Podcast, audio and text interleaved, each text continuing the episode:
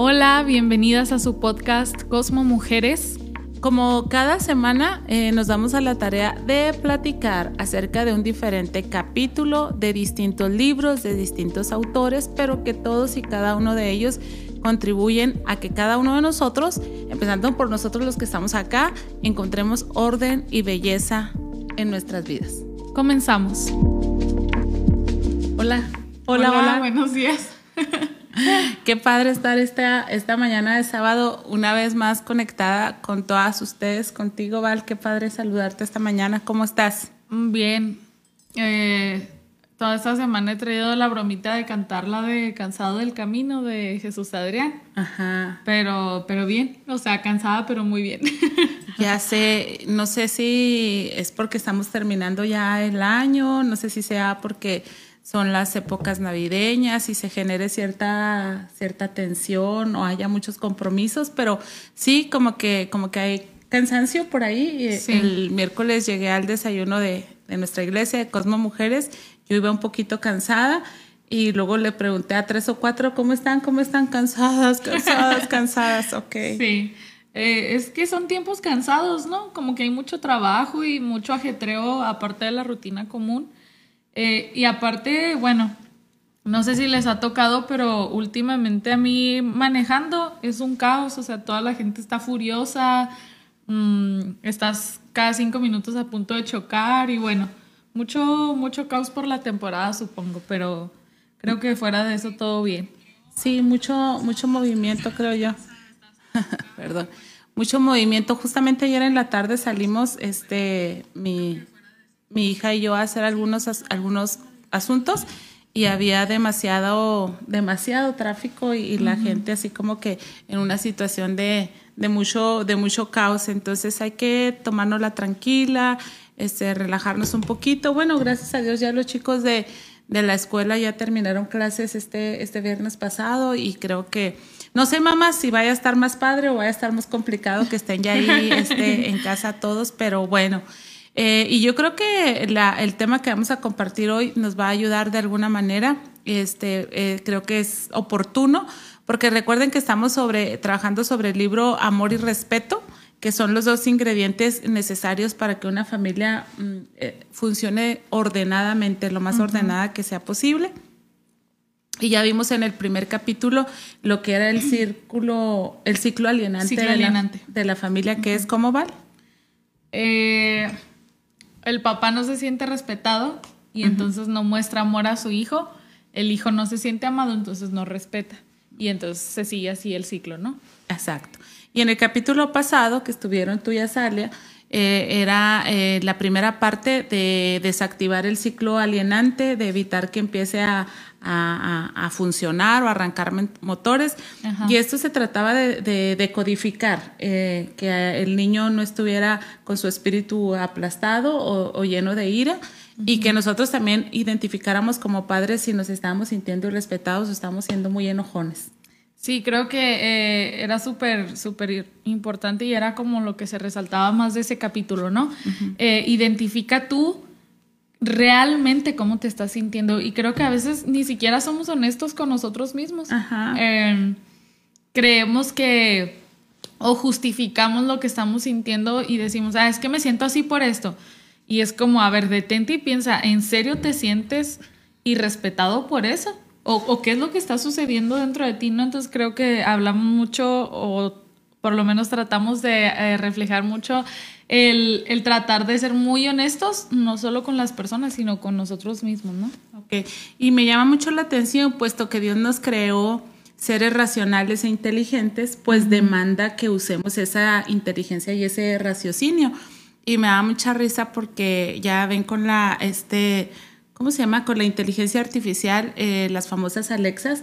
Un día estaba yo en un en una estética y el dueño tenía una Alexa y todo el día me volvió loco diciéndole, dándole órdenes a Alexa y la condenada Alexa no hacía lo que él le decía. Alexa, ya cambia de música y, luego Alexa volvía a poner música. Alexa, ya deje ese disco, Alexa, cambia de música y le volvía a poner la misma, la misma música y se veía muy frustrado con su Alexa porque no obedecía. Entonces lo traigo a colación porque creo que Dios también puede sentir cierta tristeza, cierta frustración cuando nos creó seres inteligentes, racionales y que somos simplemente emocionales, reactivos, ¿vale?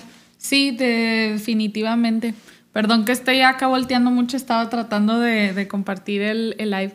Pero eh, ah, el problema es ese que se, supone que somos seres racionales, pero honestamente, ¿qué tan racionales somos, no? Y platicábamos entre semana eh, de cómo hay este infantilismo, lo tocamos en el, en el primer capítulo. Sí. Y nos eh, platicábamos y, nos dábamos cuenta de, wow, cómo habemos, y me incluyo porque sé que me he portado infantil muchas ocasiones, cómo vemos adultos portándonos literalmente como niños, ¿no? Sí. Eh, haciendo berrinches o, o cosas así y cuando tenemos la inteligencia para no, o debiéramos tenerla, pues, o debiéramos desarrollarla para no hacer ese tipo de cosas, ¿no?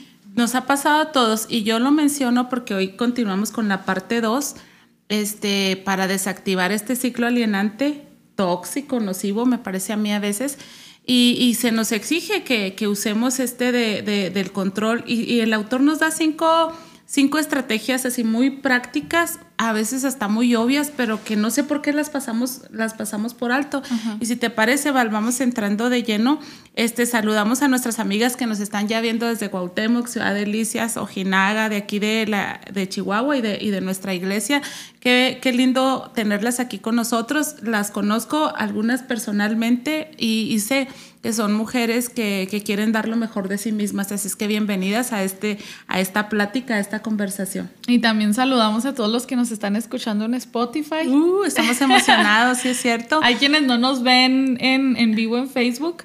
Eh, les queremos compartir que tenemos el en vivo en Facebook en caso de que lo quieran checar por ahí a quienes nos están escuchando en Spotify y a quienes nos están viendo. Bueno, también tenemos eh, cada uno de los episodios que hemos compartido en Spotify, así que ahí los pueden eh, checar.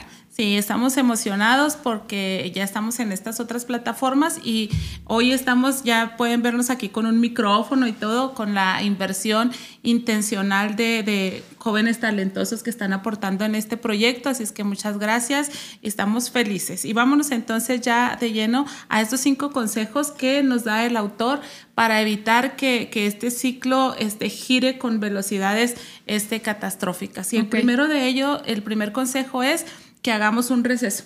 Que cuando las cosas estén, eh, porque hablaban en el capítulo pasado de cómo un problema se convierte en el problema. O sea, si alguien derramó el café en la mesa, el chocomil, mm, es una situación, pero la hacemos la situación. O sea, es que todos los días tira el chocolate sobre la mesa y, ya es la situación, ya es el problema, ¿no? Entonces, dice, antes de que te veas este, atrapado en este, en este ciclo, haz, haz, haz un receso.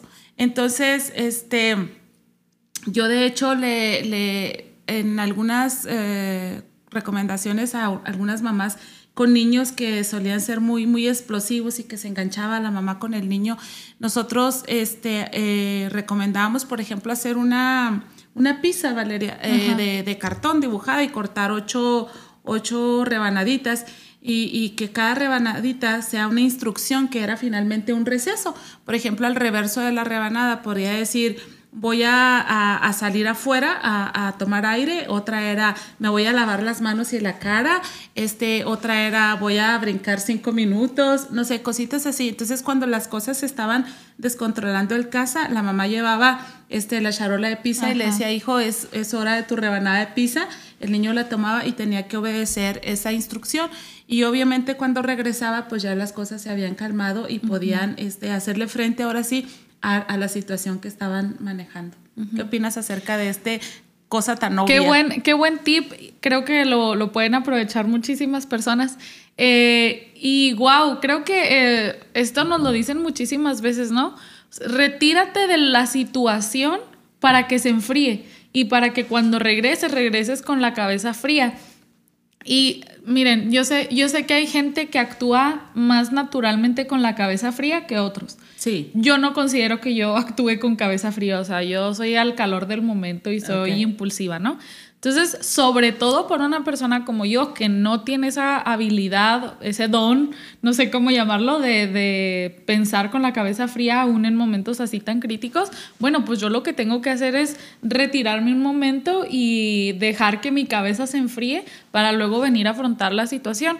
¿Cuál es el problema? Pues que como lo enfrentamos así, ni siquiera. Al calor de las emociones. Exacto, ni siquiera resolvemos nada. Como tú lo decías, no, o sea, las mamás luego se enganchan con los hijos. Una mamá de veintitantos, de treinta y tantos años peleándose con un niño de cinco. Puede terminar llorando y vuelta loca y renunciando a la paternidad. No más les falta ponerse a luchar literalmente porque, o sea, se, se puede llegar a enganchar muchísimo, ¿no? Entonces se vale decir tiempo fuera, es la primera recomendación. Tómate un receso si tú sientes que ya está pasando algo feo dentro de ti, eh, te estás acalorando, te estás exaltando, tómate un receso. Y vamos a ver algunos proverbios, hoy este, bastantes, eh, lo vamos a revisar en la nueva traducción viviente. Por cierto que los proverbios pues tienen una sabiduría increíble. Vamos a ver el, primero, eh, Proverbios 17, 14. Es el primer proverbio que vamos a ver y que nos da un consejo en cuanto a esto de tomarnos un recesito. ¿Nueva traducción o nueva versión? Perdón, nueva versión internacional. Ok. Sí. 1724. No, 1714. Oh, perdón. Ok, eh, lo leo. Proverbios 1714 dice: Iniciar una pelea es romper una represa. Vale más retirarse que comenzarla. Entonces, imagínate, si vas a darle a, ese, a ese conflicto, si te vas a quedar ahí y lo vas a acelerar, es como romper una represa, va a causar un daño increíble. Y yo tengo un hermano este, que ah, eh, es muy chistoso, muy, muy simplón, le gusta ver la vida así, ah, no estresarse, este, no le gustaba nunca enfrentar los problemas, a los hijos siempre los amaba y los amaba y hace poco conversé con él y me impactó su sabiduría, no sé si fue ya por la edad o no sé, porque pues ya está grande y luego me dijo él así muy sensato, me dice, no, no, dice, es que los pleitos ni perdidos ni ganados más vale no ni meterse. Entonces yo dije, wow, o sea, qué, qué, interesante. Me sorprendió mucho sobre todo de él e, es, esta sabiduría. Y sí, porque los pleitos ni perdidos ni ganados, o sea, si los ganas, y lo que decíamos en el capítulo pasado, si ganas el pleito con tu hijo, pero ya rompiste su corazón, ya lo perdiste, pues entonces es una pérdida. O si, o, si pierdes el, el pleito, pero desataste un comportamiento iracundo y explosivo en tu hijo, pues es una ruina, es una ¿De qué sirve? Ajá. Creo que eso nos pasa mucho, ¿no? Por ejemplo, con lo que dicen de querer tener la razón. Sí. Que solemos mucho y, lo dicen. ¿Qué prefieres? ¿Tener la razón o no perder a la persona? O no este, romper esa relación. Creo que lo mencionaste también aquí. Sí. Em, pero es más, y creo que al final del día es, es orgullo. Es el orgullo de decir, ah, le gané, ah, supe responder mejor que él o que ella. Eh, ves, yo tenía la razón, si me explico, eso es orgullo y al final del día, ¿qué te deja el haber tenido razón? ¿Qué te deja haber ganado la pelea? Puede que haya corazones rotos de por medio o muchísimas otras cosas o otras situaciones, vaya, eh, que te pudiste haber evitado, ¿no? Entonces, antes de romper la represa, detente, tómate un, un tiempecito. Otro proverbio ¿vale? está en el capítulo 19 y, versículo 11. Si no, piénsate en la película de Yumanji, si algunos la han visto, ¿no? Cuando se desatan todo este tipo de cosas. Y no estamos en Yumanji, vaya ejemplo. Porque, por ejemplo, en el Yumanji, cuando ya empiezas a jugar, no puedes dejar de jugar. Tienes que enfrentar todas las catástrofes, todos los monstruos, todos los desastres, hasta que el juego termina, hasta que haces todo el recorrido. Y, y tu relación con tu hijo, con tu jefe, con tu hermano, no es Yumanji. O sea, tú puedes detener no, no tienes por qué seguir tirando los dados para que venga algo más peligroso sobre tu vida, ¿no? Creo que es, incluso requiere mucha sabiduría el decir, ok, ya vengo aquí descontrolado de bajada, me voy a meter freno, ¿no? El decir, ya no voy a responder, por ejemplo. el, el, decidir callarte o creo que es, es, complicado, pero creo que con sabiduría se puede, se puede lograr. Sí. Ok, eh, Proverbios 19:11 dice, el, bien, el buen juicio hace al hombre paciente, su gloria es pasar por alto la ofensa. Wow. Entonces, el buen juicio, amigos adultos, amigas adultas, o sea, esa madurez se debe de notar en el buen juicio y el buen juicio es la capacidad de, de, poder pasar por alto la ofensa. ¿Por qué? Porque en ese momento no conviene, porque en ese momento no lo vas a resolver, porque en ese momento no lo vas a poder corregir. Entonces, mantente sereno, date, date una pausa, que, que el buen juicio este, te asista y nos asista. Sé que no es fácil, yo no yo no estoy hablándoles como háganlo, háganlo, háganlo, háganlo. Yo misma es algo que tengo que estar trabajando del día a día. Y me sorprendía mucho, Val, porque todo con, yo dije la vez pasada y cité a alguien más que ya lo ha, dicho, que todo aprendizaje produce un cambio. Pero es muy increíble cómo a veces aprendemos cosas y le podemos dar mal uso. Llámese temperamentos, este, no sé, le podemos dar un mal uso. Y, y yo estaba pensando en esto y yo eh, tengo una hija que se parece mucho a mí en, el carácter y eso hace que tengamos este, muchos, muchos roces y estamos las dos esforzándonos. Pero justo esta mañana tuvimos una conversación con esto, entonces me dice ella, acuérdate del círculo alienante de la familia. Si no me respetan, no te puedo amar.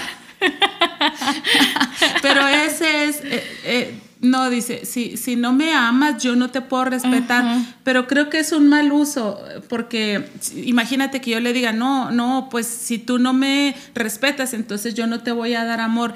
Necesito tomarme una pausa yo, darme un receso, este, acomodar mis emociones y soy mamá y la amo, entonces tengo que manifestarle ese amor para generar ese respeto. Si no ponemos de nuestra parte, pues nos vamos a quedar eh, dando en ese, en ese círculo. Entonces, honestamente les digo, yo, yo lo estoy trabajando, estoy aprendiendo cosas y tengamos cuidado de no darle un mal uso, de no decir, ah, no, sí, pues por eso las cosas están como están entre tú y yo, hijo, porque como eres un irrespetuoso, pues yo entonces, ¿cómo, voy a, ¿cómo te voy a dar regalo de Navidad? ¿Cómo te voy a comprar lo que quieres? Exacto, que lo hablamos y lo dijimos al inicio, o sea, eh, la manera en que se rompe el ciclo, y bueno, aparte de todas las cosas que nos está aportando el autor para saber, pero la manera en que puedes romper el ciclo es actuando de manera diferente a la que estás actuando, porque tu forma de actuar es la que está provocando que el ciclo siga dando, dando vueltas, ¿no? Claro. Entonces, no te puedes poner en plan de pues yo no te respeto porque tú no me amas o yo no te amo porque tú no me respetas, ¿no? Y fíjate qué curioso porque justo en estos días estábamos teniendo una discusión, mi esposo y yo, y justo estábamos hablando y él me decía algo a mí, yo le decía, bueno, pero es que tú tampoco haces esto. Y finalmente, o sea, esa era la discusión, ¿no? O sea, tú no haces esto y yo no hago esto. Y le digo, no, pues ahí nos vamos a estar, porque ninguno de los dos estábamos este, tomando la, la, decisión o la iniciativa de decir, ok, yo no estoy haciendo esto, tengo que hacerlo. Y entonces la actitud del otro va a cambiar hacia mí, ¿no? Claro, y es que la idea de la Biblia o del Señor es que somos sembradores. Entonces dice la ley de la siembra y la cosecha. Sí, de acuerdo a lo que tú siembras, eso es lo que vas a cosechar, pero somos muy paradójicos. Queremos un fruto porque sentimos que lo necesitamos o que lo merecemos o lo que lo requerimos, pero ¿qué estás sembrando? o, o, alguien, hay una frase por ahí que dice que si no te gusta lo que estás escuchando, tengas cuidado de lo que estás emitiendo, porque finalmente lo que recibimos es un eco, ¿no? De lo que nosotros estamos soltando. Entonces, claro. pues el principio de para romper con este ciclo es yo voy a hacer o a sembrar o a aportar o a invertir lo que deseo este, cosechar en, mi vida, ¿no? Sí. Leemos otro proverbio, Valeria, en capítulo 10, versículo 12. Capítulo 10, 12. 10, 12. Dice, el odio es motivo de disensiones, pero el amor cubre todas las faltas. Sí, y aquí qué, qué increíble, ¿no? En esto de, de puedo poner una pausa por amor si, si yo me lleno de odio, pues voy a dividir esto, voy a hacer un problema, pero estamos hablando de, del, primer, de la primera recomendación para detener o desactivar este ciclo y estén, pon una pausa. Y entonces esa pausa del amor a mí, a mí me encanta, ¿no, Val?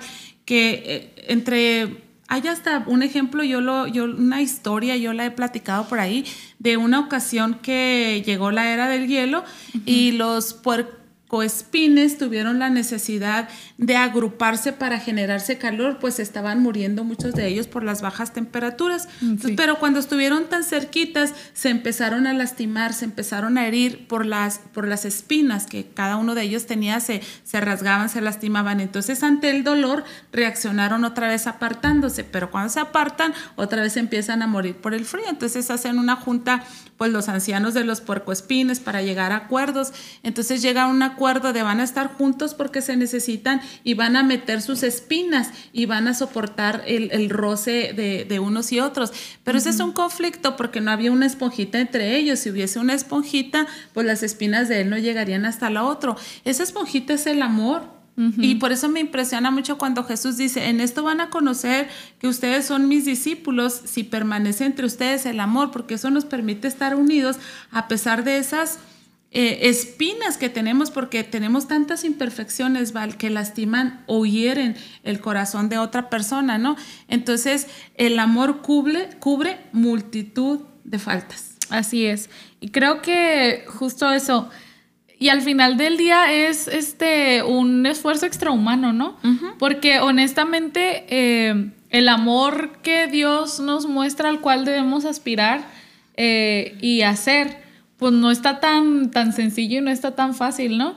Y nos invita precisamente a eso, a, dejarnos de lado hasta cierto punto y, ser capaces de, de, amar y entregarnos. Y finalmente, o sea, al último, el, el simple hecho de entender que tú también lastimas a otros, te hace como que ponerte un poquito en perspectiva y decir, ok, pues no pasa nada con lo que me dijo, no pasa nada con lo que eh, con lo que me hizo. ¿Sí me explico? O sea, podemos tener nosotros también estrategias para aquietar nuestra, nuestro enojo, nuestra ofensa, este, para que no nos lastime tanto y para que podamos continuar nutriendo esta relación que tenemos. Sí, qué padre que mencionas lo de las estrategias. Una de ellas puede ser la conciencia de que tú eres imperfecto que tu padre te perdona, te tiene paciencia, lo vuelve a intentar contigo. Entonces, te ves obligado a manifestar esa gracia que recibes. Otra es ser consciente de tus mismas imperfecciones, ¿verdad? Sé que te amas mucho, pero la verdad es que no, no eres perfecto y también lastimas a otros, ofendes a otros, agredes a otros. Entonces, hay, eh, no sé, se me hizo padre ese, ese punto. Sí. Bueno, vemos otro proverbio, por favor. Proverbios 15, 18. Ok. Hay sabiduría en proverbios, por eso tantos proverbios hoy. Al 15-18 dice, el que es iracundo provoca contiendas, el que es paciente las apacigua. Órale, o sea, tienes un conflicto con, con tu hijo, con este, con aquel, con aquel, pero no tienes un conflicto porque no levanta la mesa. Tienes un conflicto porque eres iracundo, según este versículo. Que levante la mano todos los iracundos. Dice, escuché a una persona que decía, es que yo me enojo, pero me enojo muchísimo porque se levantan de la mesa y no cierran la silla. ¿Por qué no cierran la silla? Y se vuelve un problema, algo así tan... ¿Qué? Pero un verdadero problema, pero el problema no es que cierran la silla o no la cierran, es que eres iracundo, eres, eres enojón, porque dice el proverbio que acaba de leer Valeria que el iracundo desata rencillas, pero el paciente las, apacigua. No pasa nada, yo la cierro. Vete en paz, Dios te bendiga. Entonces, fíjate qué tremendo.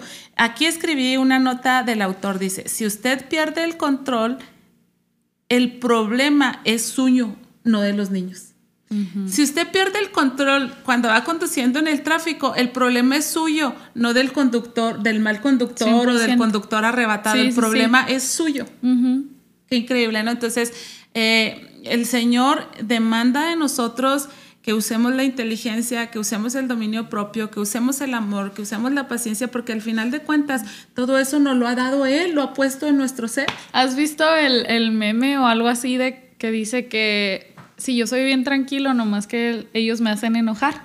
Entonces, o sea, al final de cuentas, eh, pues somos personas, puede que seamos personas iracundas o enojonas, ¿no? Y necesitamos aprender a, darnos cuenta y a dejar de echarle la culpa a la gente porque somos bien buenos. Es que me hizo enojar porque esto y el otro. No, no, no, no. Tú te enojaste porque tú no tienes dominio propio y no tienes control de tu, de tu vida. Y lo digo porque estoy hablando de mí, no, o sea, tú te enfureciste porque tú no tienes control de tu, de tu carácter. Y al final de cuentas, Val, es, es orgullo o es inmadurez. Yo en, leí por ahí algún libro y llegué a, este, a este entendimiento. El, la ira es una respuesta a una necesidad que no es satisfecha, que no está siendo atendida en ti. por ejemplo, las mujeres que les gusta tener impecable su casa, claro que se vuelven iracundas cuando la casa no está impecable. Y es porque tú tienes la necesidad de que tu casa esté impecable. Pero entonces necesitas, en cierto modo, colgar tu necesidad, entender un poquito este, el tiempo que estás viviendo. Si estás viviendo una temporada de que trabajas mucho, de que hay muchas personas en tu casa, de que hay huéspedes, de que hay, eh, no sé, gente ajena a ti, pues te vas a volver loca porque tu, tu necesidad en ese momento no, puede ser, es que no es que no esté siendo, es que no puede por, por, las dimensiones que está tomando esa temporada para ti. Y necesitas bajarle y, y así como que decir, bueno, esta es mi necesidad, pero la voy a venir y la voy a sacrificar aquí en el Señor. Entonces, por ejemplo, tenemos la necesidad de tener una familia modelo pero no, no se puede, no es tu temporada, los niños no van a estar impecables, la casa no va a estar ordenada al 100%, no sé, y necesitas una de dos, o sacrificas esa necesidad o vas a sacrificar a tu familia, vas a andar ahí con, con el látigo, con el grito ahí a, todo lo que da, ¿no? Entonces, el autor menciona otro, otro pensamiento y dice, la locura se intensifica por causa de la inmadurez de los padres. Entonces, los papás, la paternidad es para adultos y todos los que son padres aquí saben que la paternidad implica sacrificios. Entonces, de veras, tienes que entender que, que, vas a sacrificar tu sueño, que vas a sacrificar un montón de cosas. Platicábamos con unas amigas en estos días que ya están con sus hijos grandes y todo, y dice una de ellas, oye, es que lo padre de, de esa temporada es que vuelves a ser dueño de tu dinero, o sea, ya es tu dinero, dice, porque los hijos ya son independientes, ya se cubren sus gastos y todo. Y yo, ah, qué padre, este, todavía no llego a esa temporada, ya estoy muy cerquita de ella, pero todavía no, pero ella lo decía así con un gozo y una satisfacción. ¿Por qué? Porque durante años le tocó usar su dinero para ellos, para ellos, para ellos, para sus necesidades. O sea, así que querías tú hacer algo y, oye mamá, me pidieron esto, ok, ahí va. Oye mamá, pasó esto, ok, ahí va. Oye mamá, no sé qué, ahí va. E, es un constante sacrificio la paternidad. Entonces, sé que tienes necesidades, que tienes gustos, que tienes deseos Estoy hablando de lo que sea, de una casa ordenada, de, de un automóvil limpio, eh, de que los niños te dejen dormir a tales horas y todo, pero eh, la locura se intensifica por causa de la inmadurez de los padres. Entonces, seamos sabios, maduremos, entendemos la posición que estamos desempeñando, el rol que estamos jugando en este momento, para que no nos llenemos de, de ira, ¿no? Oye, pero di algo ahora lindo de la paternidad porque toda mi generación y los que están más abajo, de por sí, no queremos sacrificarnos en ningún sentido. Este, lo digo de broma, ¿eh? O sea, porque estabas diciendo eso y yo nomás estaba pensando, ay, o sea, si ya sufro ahorita sacrificando según yo cosas, imagínate cuando lo tenga que hacer por hijos. Acuérdense que la Biblia dice que nuestra perfección es como la aurora que va en aumento hasta que el día es perfecto. Y alguien dijo por ahí que los niños son maestros desde que nacen, los hijos son maestros desde que nacen. Entonces, yo creo que ah, si tú quieres contribuir a tu madurez, a tu perfección, a tu mejor ser, este, los hijos contribuyen enormemente a esto. Eh, rompen nuestra individualidad, nos sacan de nuestro orgullo, eh, sacan lo mejor de nosotros mismos, te hacen saber que eres capaz, que puedes pensar en... No, no, es, es una maravilla. Por eso, por eso hablamos mucho de lo difícil que es, porque nos están retando constantemente a hacer lo mejor a sacar lo mejor de nosotros mismos. Sí. Pero si no tienes hijos, creo que te vas a quedar ahí este, estancado en... Bueno, no estancado, sino con es que facilitan, ¿no? Facilitan el... Es un activador para, para que vayas en Digo, tú lo puedes hacer si de plano no quieres hijos, está bien. Está bien. Simplemente es una recomendación. este, nada más quiero comentar algo eh, que decías ahorita de cómo reducir nuestra locura y nuestra ira en, el sentido de entender lo que estamos viviendo. Y tú siempre lo, lo hablas de, de, que todos tenemos temporadas y hay temporadas que son muy arduas, de mucho trabajo. Eh, el desarrollo de la vida en sí, ¿no? Eh, pero una maestra alguna vez lo dijo así y me gustó mucho, dijo que la vida era un mar y nosotros teníamos que aprender a surfear las olas como vinieran. Entonces creo que es mucho eso, ¿no? O sea, estoy en esta temporada de mi vida, voy a surfear las olas como vengan porque es lo que necesito ahorita y tengo que bajarle un poquito a mi expectativa, a mi necesidad, a mi lo que sea, y voy a, vivirlo y lo voy a vivir contento, ¿no? Porque finalmente de eso se trata, o sea, no se trata de que andemos amargados por la vida sufriendo todo, todo el tiempo. Digo, sé que hay tiempos para, para estar tristes y difíciles, tampoco es como que no te vayas a sentir triste nunca, pero creo que podemos buscar el, lado bueno de la situación y vivirlo con contentamiento. O que no le añadas, o sea, que de veras estés enfrentando las situaciones que a veces ni siquiera enfrentamos ni el problema ni la situación por la carga de emociones que le metemos, ¿no? Lo hacemos este enorme. Y bueno, estamos diciendo que el primer consejo es haz una pausa. Yo le aprendí a un maestro eh, mío que dijo, yo no abordo ningún problema sin antes haber orado por él. Entonces, esta es una estrategia más para pausar el conflicto. Si hay algo que te está exasperando mucho de alguien, de tu jefe, de tu compañero, de, tu hijo, de tu papá, de tu hermano, de quien sea, esta es una buena recomendación. Eh, háblalo con el Señor y luego ya lo abordas con la persona, porque la Biblia dice que la ira del hombre no obra la justicia de Dios. Entonces, este, necesitamos manejar los conflictos, no hacerlos grandes. Entonces, por eso necesitamos pausar. Y la segunda recomendación del autor, otra vez eh, eh, Dios, yo creo que apelando a nuestra inteligencia y a nuestro raciocinio, es no asumas la falta de, de, de respeto eh, de una manera automática. Ya hablamos de eso en otro, en otro capítulo, eso de sentir que todo se trata de nosotros que todos la traen contra nosotros y el autor es muy incisivo. Dice, de veras te digo, tus hijos no se levantan planificando cómo ir respetarte. O sea, te, te, faltan al respeto de manera automática, no pensada. Lo digo de broma, irónicamente, pero de veras, tómalo en cuenta. Los hijos no están planeando cómo fastidiarte la vida, porque de veras hay mamás y papás que están en, en este, en este círculo alienante ya tan, tan, a una velocidad tan terrible que se están viendo como enemigos y dicen, es que de veras este hijo nació para fastidiarme la vida. o, los hijos, no, es que de veras la tarea más importante de mis papás es, es fastidiarnos la vida, ¿no? Entonces, no, de manera automática no pienses que se trata de ti y que te están faltando al respeto intencionadamente.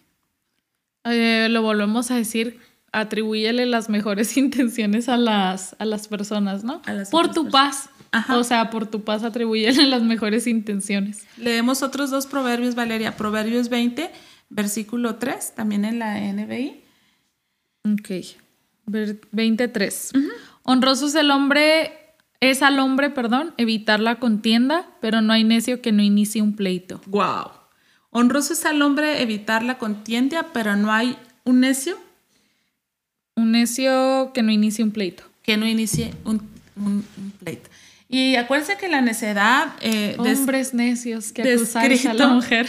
descrito en la Biblia, un hombre necio es una persona que es sabia en su propia opinión. Entonces, cuando yo asumo que mi hijo me está faltando al respeto y no, no me atrevo a abrir mi mente para considerar otras posibilidades, como dice Valeria, atribuirle eh, las mejores intenciones al hijo o a la persona que yo siento que me está irrespetando, me convierto en una persona necia. Y un necio hace un conflicto, genera un problema. Entonces, no asumas de manera inmediata que se trata de ti, que, que la traen contigo, que te quieren este, y respetar. Y sabes qué, creo que, o sea, ahorita pensándolo, deberíamos analizarnos bien porque creo que hay gente que incluso le gusta, o sea, disfruta de hacer pleitos y de hacer desastres y de hacer escándalos entonces, o sea, creo que también tenemos que revisarnos y decir, ah, caray, o sea, no es un... Les gusta ese modus vivendi, ¿sí me explico? O sea, de estar en, en pleitos. Y de verdad, yo he escuchado muchachas así de que, ay, no me he peleado con mi novio, se la voy a hacer De emoción. De, de, emoción, ajá. O sea, le voy a decir algo para que, porque siento que se está perdiendo aquí la llama de la pasión. La conexión. Sí, entonces como cálmate, o sea, no te tienes que estar peleando a cada ratito, ¿no? O eso, no tienes que estar haciendo un asunto gigantesco de algo que no tiene relevancia. Sí. ¿No? Tienes razón. es triste, pero, pero sí. Es que hay una frase por ahí del mundo que dice, yo prefiero este, tu maltrato a tu indiferencia. Y a veces no tenemos, no hemos aprendido a conectar de una manera correcta con las personas, no sabemos cómo acercarnos con las personas, entonces lo hacemos a través de un círculo, de un círculo vicioso, te fastidio, me meto en problemas y luego nos reconciliamos y reafirmamos nuestro amor y estamos listos otra vez para volver a pelear. Pero es porque no hemos aprendido a conectarnos de manera correcta.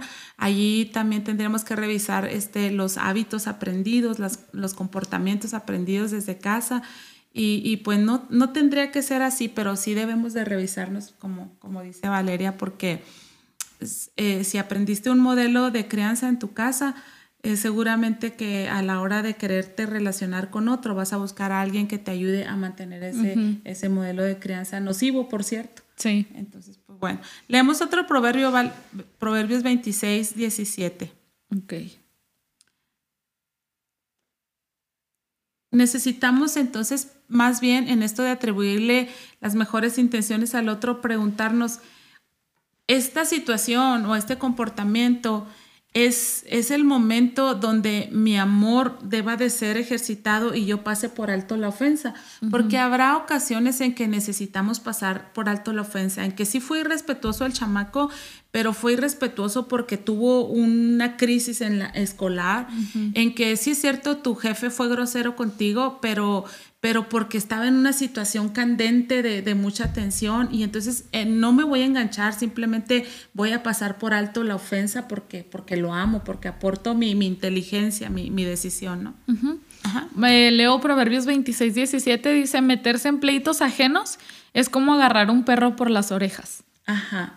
Entonces, esto lo comenta el autor porque dice que a veces que vemos a los hermanos, los típicos hermanos echando, echando pleito entre ellos y, y que vamos y nos metemos, a veces eh, a veces necesitamos a ellos simplemente indicarles una pausa, tranquilos, vete a tu cuarto, vete a tu cuarto, pero a veces vamos y metemos, eh, nos metemos en el conflicto porque sentimos que aún ese pleito entre ellos es una falta de respeto para nosotros. Es decir, ellos estaban peleándose porque alguien agarró la sudadera que no debía de haber agarrado y como nosotros ya les dijimos que no queremos que los hermanos se peleen y que es muy bonito la coinonía y la hermandad y la unidad y no sé qué, y cuando ellos están peleando asumimos que es contra nosotros y vamos y nos metemos y luego los dos hijos, los dos hermanos que se estaban peleando se, se volcan contra nosotros y porque... Se hacen aliados ahora. Y sí, porque fue esto, ¿no? Es como ir a agarrar a un perro de las orejas, pues o sea, no vas a salir bien librado, no vas a salir bien de ahí. Y otra vez, no te lo tomes personal, no creas que te están faltando al respeto, a lo mejor simplemente tienen que resolver el tema de la sudadera, de si la agarraron o no la agarraron, ¿no? Sí. Bueno. Yo, perdón, pero es que yo soy una persona muy pasiva, pudiera decir. Entonces, para mí es sencillo decir, sí, yo no me meto en los problemas de. No me voy a meter al pleito de otros, ¿sabes cómo? Ajá. Pero creo que sí es importante que no. Pero vemos otros que sí nos gusta intervenir. Ajá, sí, sí, sí. creo que sí hay gente a la que le gusta mucho intervenir en pleitos. Eh, y al final de cuentas. Eh, pues evítate problemas, o sea, ya suficiente tienes tú con los propios como para todavía venir e involucrarte en otros, ¿no? Y que nivel en el entierro tengas y al final resultes y a veces lastimado o algo, ¿no? A veces las partes se retiran y tú te quedas ahí, nivel lo tenías en el entierro, ni sabes cómo empieza, pero ya te quedas ahí empleitado, Exacto. enemistado con otros, ¿verdad? Bueno, el tercer consejo que nos da el autor para eh, desactivar este círculo alienante es que enseñemos los principios básicos del ciclo alienante. Entonces, que, que, que enseñemos de veras, eh, yo creo que es muy válido, muy correcto, es necesario que enseñemos esto en, un, en una conversación, en un diálogo con los hijos, obviamente dependiendo de la edad que tienen. Y, y, de esa manera les vamos a presentar, enseñarles que ellos necesitan respetar, porque es bien curioso, yo, yo suelo expresar esto, que las personas que más amor necesitan hacen todo para alejar el amor. O sea, para desanimar a cualquiera que quiere un poquito de ir a aportar amor, de veras, Entonces digo yo, qué triste, porque necesitan tanto ser amados, pero con su comportamiento repelen, ponen una barrera y se quedan en más ruina, en mayor ruina y más necesitados, se la ponen muy difícil a los demás. Entonces, Qué padre que podamos enseñarle al hijo, hijo, tú necesitas amor, pero necesitas contribuir para que seas amado.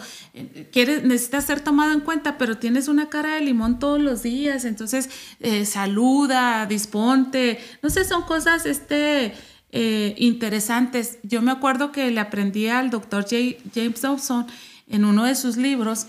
Eh, que nosotros necesitamos enseñarle a los hijos, Valeria, a tener una conversación. Yo, ¿Cómo? Sí, sí, necesitamos enseñarles a ser conversadores, a tener buenas relaciones con los demás, porque uno es en automático, ¿no? Te dice tu compañero, ay, ese hijo tuyo qué bonito, esa hija tuya qué bonita, pero otros te dicen, ay, qué bonito que tienes a tu hija porque no, no hayan que no, dice, entonces nosotros necesitamos, y se usó un ejemplo que se me hizo tan, tan, tan padre, tan interesante, dice, ponte a jugar eh, pelota con él como ping-pong si yo lanzo la pelota, él la tiene que contestar y luego yo, y luego yo, y luego yo, para que sea una interacción, un juego dinámico y, que, y disfrutable. Entonces dice, tú le a decir a tu hijo, si te dicen hola y tú dices hola, y ahí se va a acabar el juego. Pero si tú dices, hola, ¿cómo estás? Y luego, hola, muy bien, qué gusto verlo, señor. Entonces tú vas a, hacer que ellos interactúen en estas conversaciones. Entonces estoy en el punto de que enseñes los principios básicos del ciclo alienante. Tú tienes que decirle a tus hijos que, que para que ellos reciban la medida de amor que necesitan día a día, ellos necesitan aportar respeto. Entonces, montones de cosas que nosotros tenemos que enseñar a nuestros hijos.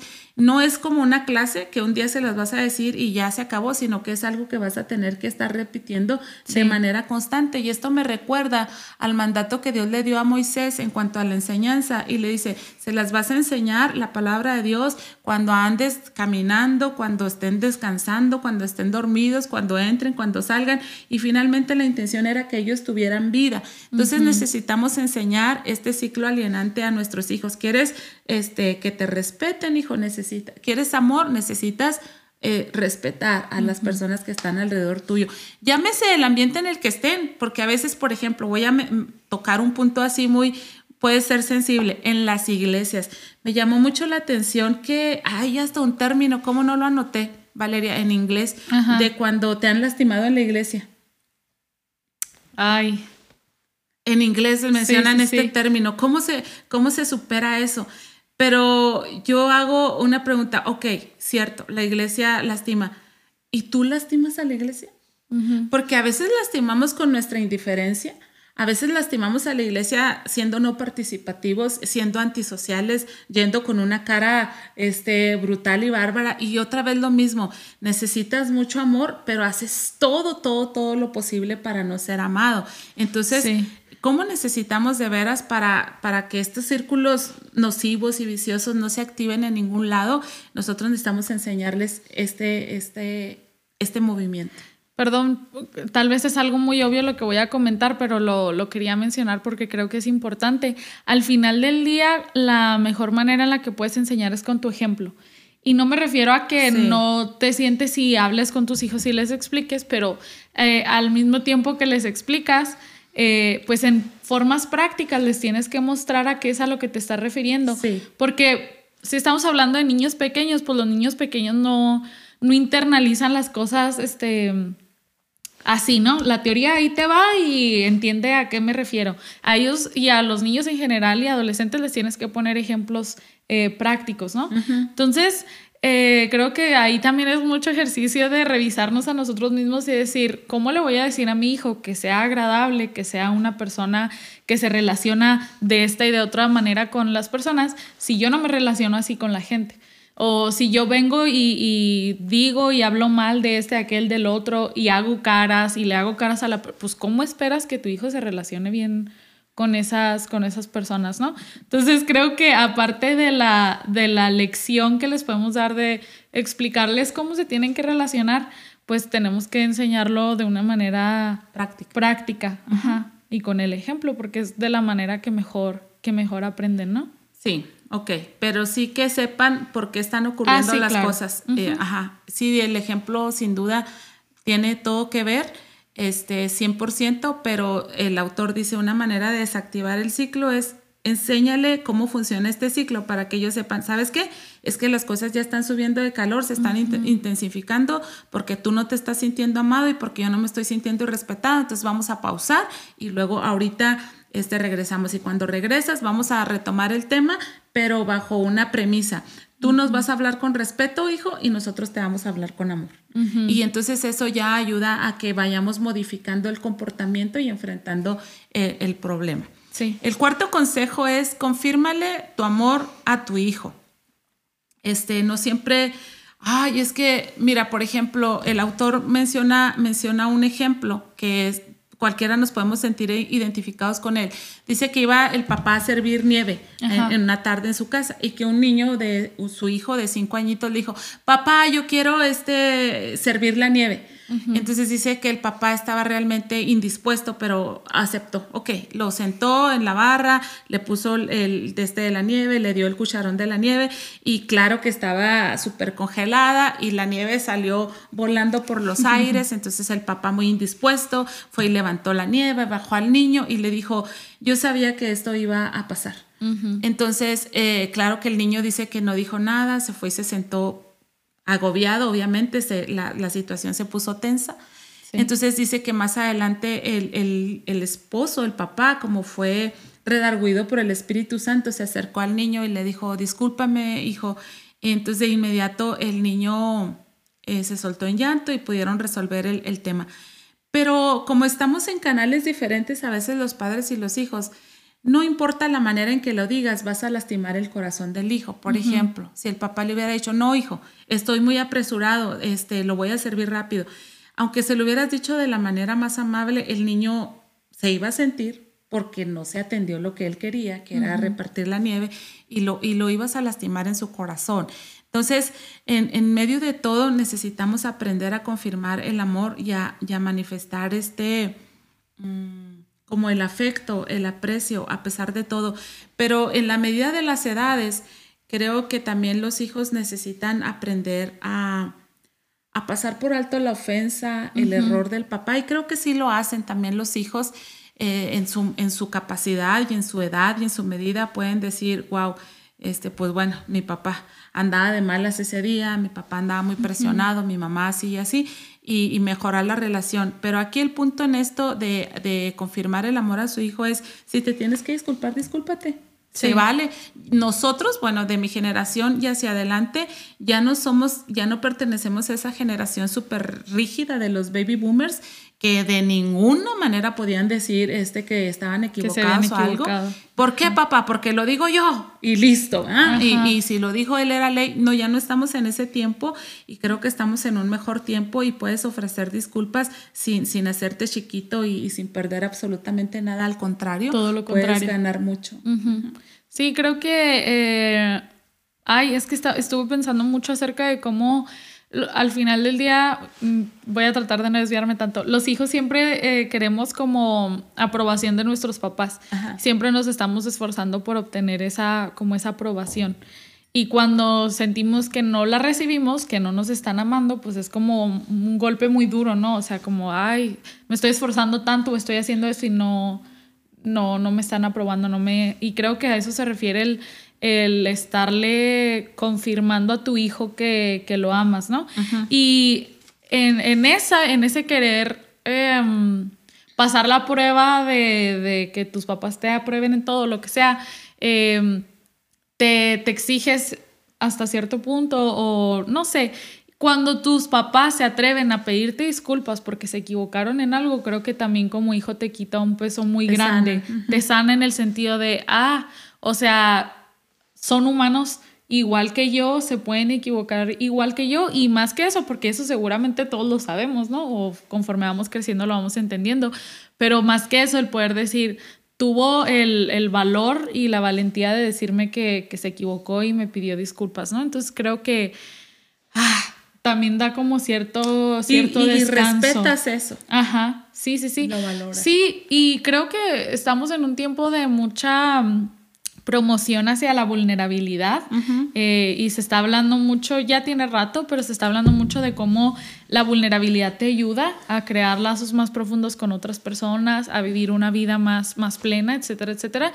Y creo que esa vulnerabilidad que podemos tener entre padres e hijos o cualquier otro tipo de relación, híjola, creo que te une muchísimo más a la persona porque, pues, es, y lo, lo dice Brené Brown, ¿te acuerdas? Que es como, o sea, la vulnerabilidad es desnudarte frente a las personas, no literalmente, eh, pero es, desnudarte frente a las personas, entonces es como si yo me vulnero contigo y te doy la oportunidad de que te vulneres tú De, ajá, exacto. Entonces creo que es algo muy, muy bueno, es algo que podemos corregir. Entiendo por qué hay adultos o papás que no lo pudieron hacer así, que no lo entendieron así.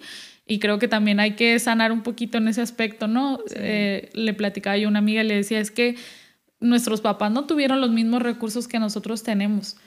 Y los papás de nuestros papás no tuvieron los mismos recursos que nuestros papás tuvieron. Y me refiero a recursos este, emocionales, psicológicos, de información, etcétera, etcétera. Entonces también hay que perdonar un poquito ese aspecto y decir, ok, pues tal vez mi papá jamás se disculpó conmigo, pero porque no tenía el recurso para hacerlo. No que no me amara, ¿no? Y Brené Brown, en esa misma charla de la vulnerabilidad, habla que después de que ella dio su charla TED y que la criticaron horrible y que le soltaron hater y que estuvo muy, muy mal, hate, mucho odio y que la criticaron por todo, le criticaron su, su peso, o sea, eh, cómo se vestía, no sé, montones de cosas que en el caso, como suele ser. Este, entonces ella se, se, abatió terriblemente, pero ella platica que después de una lectura que, que hizo, de un, de un discurso, ay, se me olvida el nombre de este eh, presidente de los Estados Unidos, no sé si era Eisenhower, no sé, pero un discurso que ella leyó y entonces allí ella dijo, entendió que ella no iba a recibir las críticas de los que no han estado en batalla. O sea, si tú no has pasado por lo que yo he pasado, perdóname, puedes decir lo que quieras, pero no es una crítica válida. Entonces, igual nos pasa como padres, si fallamos y nos equivocamos y cualquiera nos puede criticar porque tienen el poder de hacerlo y se vale, pero pasa mucho en esto de, de, los, de los hijos, cuando ya eres papá, entonces empiezas a respetar mucho a tu papá, ¿por qué? Porque ya estuviste en la batalla que están ellos y entiendes que no es tan fácil como, como lo habíamos pensado, no sé, empieza a haber cierta, cierta empatía, ¿no? Entonces, eh, y, pero yo creo que es muy sano, como dices tú, entender y, que el papá se puede equivocar y disculparlo porque decir tal vez no tuvo los recursos que yo es, es sano para ti. Justo, perdón, ya es lo último que voy a mencionar porque sé que vas a decir otra cosa, pero justo vi un, una publicación de Jorge Lozano. Sí. Y decía, el corazón te creció el día que perdonaste a quien no te pidió perdón. Ajá. Y creo que sí, y nos puede suceder así, ¿no? Este, y estamos hablando ahorita muy enfáticamente de papás y de hijos, pero puede ser en, en cualquier tipo de, de en cualquier ámbito tu jefe, tu, tu, maestro. Sí. Es que necesitamos viajar ligero y cuando le llevamos muchas cuentas a muchas personas vamos muy cargados. Entonces, por tu salud, este, disculpa, suelta perdón, este, crece y entiende que los otros hicieron lo mejor que pudieron con lo que tenían y te va a dar mucha sanidad. Sí, por salud mental y física también. O sea, también sea afectada, ¿no? Entonces, creo que es importante que lo hagamos. Quiero que leamos un, pasaje este, en Isaías 66, 13. Eh, Por favor, Val. Ok, 66, 13, se los leo. Dice, eh, como madre que consuela a su hijo, así yo los consolaré a ustedes. En Jerusalén serán consolados. Como la madre que consuela a sus hijos, así los consolaré yo a ustedes. Entonces, eh, si la regamos, porque si la regamos, consuela a tu hijo busca, busca su perdón, busca que, Él te disculpe, busca sanar su corazón. Y, siempre que un papá o una mamá falla, falla doble, le fallamos a Dios, que nos confió la paternidad, y le fallamos, por supuesto, a nuestros hijos. Entonces pide perdón a Dios y pide perdón a tus hijos y sigue adelante porque esta tarea este, eh, es, es difícil, es pesada, no se acaba. El último consejo que, que nos da el autor para no entrar en este círculo alienante es dale paso a la imperfección, permite la imperfección. Entonces, ¿qué quiere decir esto? Que puedes pausar, que puedes eh, tener cuidado de, no asumir que, se está, que te están faltando al respeto, que puedes enseñar los principios alienantes, que puedes confirmarles el amor y sin embargo seguir teniendo una relación ríspida, tensa con alguna persona. Y eso es porque cada uno de nosotros eh, tenemos derecho a, actuar como queramos actuar, a sentir como queramos sentir, a pensar como queramos pensar.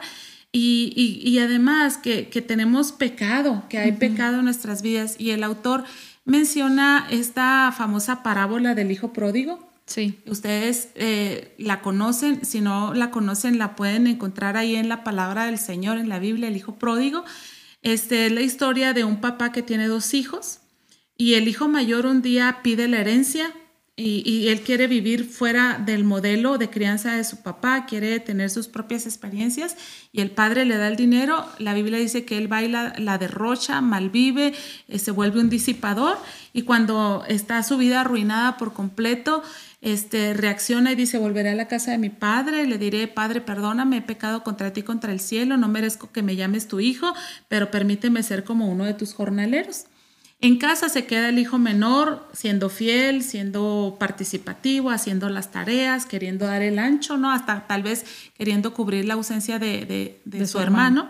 Y cuando el hermano se, ve, el papá lo ve que viene, él sale corriendo a su encuentro y, proclama una gran fiesta. Dice, pónganle anillo, pónganle vestido, maten el becerro gordo, hagamos una fiesta enorme porque eh, el hijo que estaba este, perdido, que estaba muerto, ha vuelto a casa. Y entonces ahí hay un hijo que se enoja, que no le parece correcta la actuación de su padre, que, estima que su papá debiera de haber tomado otra actitud, una actitud de dureza, una actitud de firmeza, tal vez de, de mucha rigidez, de por qué lo vas a recibir, de por qué esto, de por qué aquello.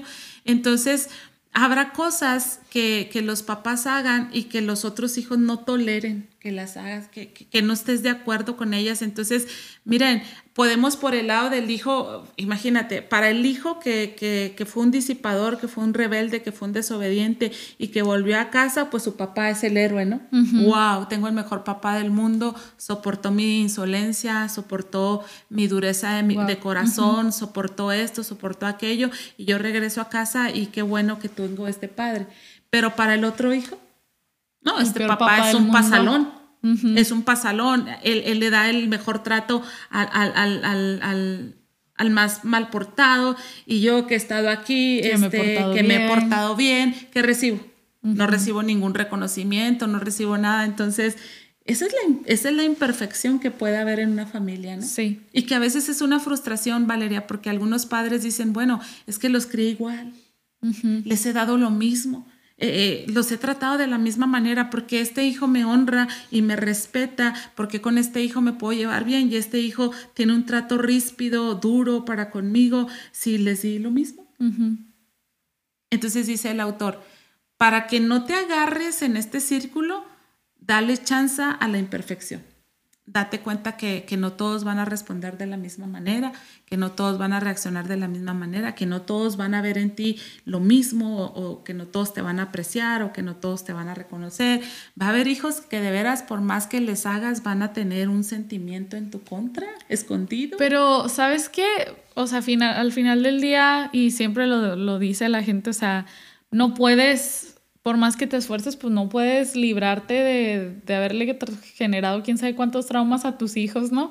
Este, pero al final del día, eh, creo que mm, la imperfección y la, las, digamos, los resultados no tan gratos. gratos tienen que estar presupuestados. O sea, incluso, si me explico, tienes que saber que hay cosas que no van, que no van a salir y pasa, ¿no? En empresas o en en, sí, en empresas, por ejemplo, o sea, tienen presupuestado como esto está aquí porque sabemos que o lo vamos a perder o va a fallar o va a salir mal, lo tienen presupuestado. Y de hecho, alguna vez platicaste de un, de un empresario que iba a presentar su proyecto y que le decía al, al que se lo estaba presentando, ok, pero dime cuál es el... Son los riesgos. ¿Cuáles son los riesgos? No, es que no tiene riesgos. No quiero tu proyecto, o sea, porque a fuerzas tiene que tener algún riesgo. Entonces creo que la familia, las relaciones siempre tienen un riesgo y, tiene que estar presupuestado, o sea, tienes que saberlo. Obviamente vas a hacer todo lo posible porque no suceda, eh, te vas a esforzar porque, por sacar lo mejor de, la, de la situación, de la familia, lo que sea, pero siempre hay riesgos y no los puedes controlar, ¿no?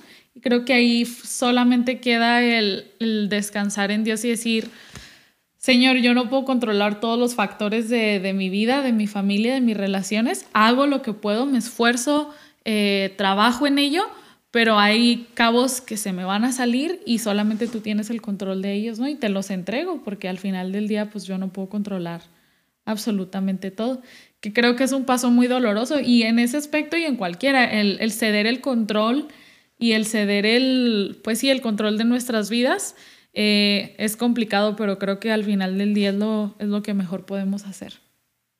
Qué o sea, qué real, pero qué difícil. Yo, sí. Yo no creo que ningún padre de familia tenga presupuestado que vas a tener en tu hijo, en tu casa, un hijo resentido, un hijo no desarrollado, un hijo atado a vicios, un hijo fracasado, un hijo frustrado, un hijo resentido. O sea, no lo tienes presupuestado, menos las mujeres que somos así tan mm, fantasiosas, ¿verdad? Y luego Tú dices, oye, pero yo hice todo en mi casa, eran los niños más pulcros, más bien vestidos, más bien alimentados, más bien cuidados, la casa cuidada de punta a punta, esto y esto y esto y esto. ¿Este hijo de dónde salió? o sea, así decimos de verdad, ¿este hijo de dónde salió?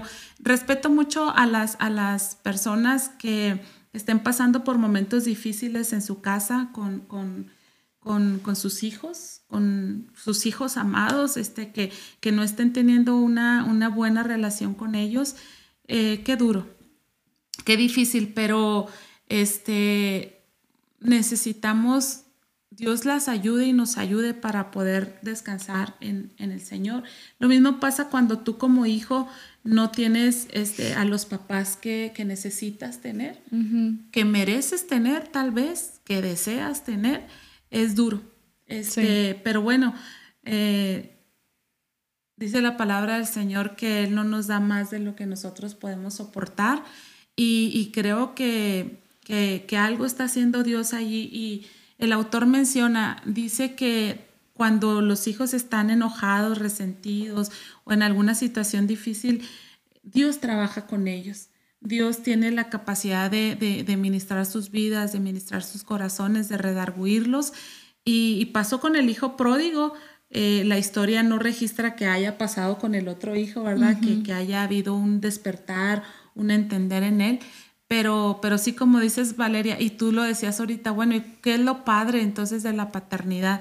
Bueno, pues eso que nos hace las personas que Dios quiere que seamos, porque creo que, que cuando tienes hijos perfectos, puedes ser jactancioso y vanaglorioso y hasta ir pasando por ahí por la calle menospreciando a los que no los tienen, pero cuando tienes hijos que están en una situación de dificultad, ese te hacen estar ahí, ahí buscando la gracia de Dios, la misericordia de Dios. Y, eso es lo que Dios quiere que seamos, al final de cuentas, intercesores delante de Él a favor de otros entonces, este, date chance, entiende que, las cosas, por más que has aportado, por más que has invertido, por más que te has desgastado, puede que no resulten de la manera que tú quieres que resulten. Pero ve, o sea, obviamente entiendo el, dolor de un papá, ¿no? Digo, no lo entiendo todavía a, un nivel más alto tal vez porque no soy mamá, pero entiendo eso que dices, o sea, que no lo, no lo tienen exactamente presupuestado pero pienso en Dios como Padre y, me doy cuenta que Él mismo, no que Él diga, ah, ya sé que se me van a salir del, del redil este y este otro, ¿no? Pero incluso Él, con todo lo perfecto, con todo el amor, con todo lo que nos da, hay quienes no lo aceptan y no lo quieren o se, se van, ¿sí me explico? Entonces es como si Dios mismo con sus hijos anda batallando, que es Dios, ¿sí me explico? O sea, que, te da todo, que es todo. vaya, este, imagínate un papá de carne y huesos común y normal. Y a eso me refería con soltarle a Dios las situaciones. Al final el que pueda hacer algo en tus hijos es, es Él. O sea, ahí donde se terminan sus fuerzas, tus fuerzas, este, él sigue haciendo cosas y sigue trabajando. Entonces, creo que, y no lo decimos en una manera, em, ¿cómo se puede decir? catastrófica o como derrotista, no es para que ya te des por vencido, o sea, simplemente es que entiendas que pues está difícil y puedes poner de todo tu esfuerzo si sientes que no lo que no lo has hecho, no, aprender todas estas herramientas nos ayudan, pero incluso si todo eso no funciona, bueno, siempre está Dios que puede hacer que las cosas sucedan. Sí, ah, leí una, una historia que me impactó mi corazón tremendamente este, es, la historia de un matrimonio, dice que ellos se casaron llenos de amor y llenos de ilusiones y tenían planeado ir a, la playa y vivir a la playa y hicieron equipaje para la playa, eh, planearon todo en la playa, proyectaron en la playa y todo. Y, dice que cuando tienen a su bebé, eh, nace su bebé, entonces les sale un letrero que les dice ellos no van a la playa, ellos van a la montaña. y, entran en crisis y en pánico terrible porque no tenían equipaje para la playa, para, la, montaña. no sabían cómo ir a la montaña y tuvieron que ir a la montaña. Y, y, cuando van a la montaña, con mucho esfuerzo, con mucho sacrificio, cuesta arriba, con temperaturas este, eh, fuertes, eh, con, con, amenazas de animales que hay pues en la montaña, en el bosque, y al fin llegan a la cima de la montaña y tienen una vista espectacular y se sienten bendecidos y agradecidos de haber ido en esa, en esa ruta. Y esta historia la narraba un matrimonio que, que tuvieron un niño este, con una, que nació con una discapacidad y que los desafió muchísimo, pero finalmente dicen, eh, ha sido bonito el viaje y, el recorrido fue espectacular y la vista es imperdible, no, no la podemos perder. Pero me impresionó mucho, Val, por esto que decimos que tenemos un proyecto y cuando nos cambian la ruta, eh, nos metemos en muchos problemas, pero empezamos esta, esta charla diciendo que Dios está apelando a nuestra, a nuestra inteligencia, a nuestro raciocinio. Ok, hay una ruta diferente, no vamos a la playa. ¿Qué hay que hacer primero? Hay que cambiar el equipaje y hay que meter en las maletas todo lo que requerimos, todo lo que necesitamos. La palabra de Dios dice, si alguno de ustedes tiene falta de sabiduría, pídala a Dios, el cual la da abundantemente y sin reproche. Es más, y también la palabra del Señor dice que, que si no escatimó a su Hijo único ¿Cómo no nos va a dar con Él todas las, cosas? Entonces, suelta la frustración, olvídate que ibas para la playa, baja el equipaje, saca todo lo que llevabas en esa maleta en el destino que habías proyectado y mete todo lo que necesitas para este destino que tienes frente a ti. Reconoce tus hijos, reconoce tus posibilidades, reconoce tus deficiencias y pídele a Dios que te ponga en tu equipaje todo lo que tú necesitas para hacer el recorrido que tienes que hacer por delante, de modo que cuando llegues a la cima digas, valió la pena, la vista es espectacular, no me lo hubiera perdido absolutamente por nada. ¿Qué te estoy diciendo? Que tal vez las cosas no están siendo como tú quieres que sean, pero puedes hacer que funcionen las cosas en el nombre de Cristo Jesús. Él está contigo ahí, en tu situación, en tu barca, en tu, en tu modelo de familia, en tu proyecto. El Señor ha prometido estar contigo y no dejarte nunca. Y tal vez cambió el rumbo por algo, ¿no? Sí. Eh, ya el último comentario que quiero hacer es que justo ayer compartí una foto que dice que debemos estar preparados para permitir que Dios nos interrumpa sea, tenemos que estar listos para permitirnos que Dios interrumpa nuestras vidas en algún momento, ¿no? Entonces, si está siendo interrumpido en este momento de tu vida por X o Y desviación o cualquier cosa, pues eso, o sea, agarra lo que necesites y éntrale y haz lo mejor que puedas con, con eso, ¿no? Surfea la ola que te toca surfear. Qué padre, hay una autora, se llama Bárbara Johnson, y tiene un ministerio que se llama Espátula. Y tú dices, ah, ¿por qué se llama así su ministerio? Porque en las interrupciones de Dios en relación con los hijos, dice que los papás quedamos explotados y diseminados. Y entonces dice ella, este ministerio de espátulas que vamos recogiendo cada parte de, los papás y te, te, tienes que volver a formar para hacerle frente a... Entonces, qué padre consejo nos das, que estemos preparados para las interrupciones de Dios, lo podamos recibir en el nombre de Jesús, para no hacerlo complicado, porque la situación ya es complicada tener un hijo en una situación de fracaso, de vulnerabilidad, en un problema de adicciones, en un corazón roto, es mucho, es mucho. Entonces, si aparte nosotros nos explotamos y no sabemos qué hacer con nuestras emociones y todo, pues lo complicamos demasiado. Acuérdese, la paternidad es para gente madura, es para adultos. Tenemos la obligación de buscar a Dios para que Él nos asista con su gracia, con su misericordia, nos equipe y podamos hacerle frente a esta tarea de tal manera que no estemos en este ciclo vicioso, en este ciclo alienante que nos modela, que nos regula y que tengamos la libertad a la cual el Señor ha llamado a nuestras vidas. Entonces, amigas, amigos que nos están escuchando, que nos están viendo y que nos van a ver más adelante, porque sé de muchos que dicen, yo no puedo verla eh, cuando están en los en vivos, pero, pero los estamos siguiendo, pues les saludamos allá en, en, Parral también y ojalá nos puedan este, hacer saber a través de un comentario o una reacción de dónde nos siguen, dónde nos escuchan. Es un placer para nosotros saludarlos. Muchas gracias por acompañarnos. Les recordamos que estamos en Spotify también. Eh, para que nos sigan por allá, para que compartan este, los episodios con otras personas a las cuales les puede servir. Y pues nada, gracias por estar aquí. Sí, queremos despedirnos con una oración. Padre, ayúdanos a todos, Señor, como tú lo has prometido. Tu palabra dice, clama a mí y yo te voy a responder. Y en este día clamamos a ti, Señor, y, sabemos que recibiremos la respuesta.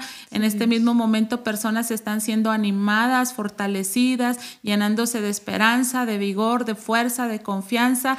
Gracias, Señor, porque tú eres un Dios que oye, un Dios que ve, un Dios que capacita, un Dios que acompaña, un Dios que no abandona, Señor. Bendecimos tu nombre porque eres real y eres verdadero y llegas a cada hogar y a cada familia a través de estos canales, Señor, para bendecir, para poner orden y belleza en las vidas de las personas que nos están escuchando. Glorifica tu nombre, Señor. Extiende tu gracia y tu misericordia, Señor, en el nombre de Cristo Jesús. Te lo pedimos. Amén y amén. Saludos a todos y a todas, que nos vemos en la próxima. Nos vemos.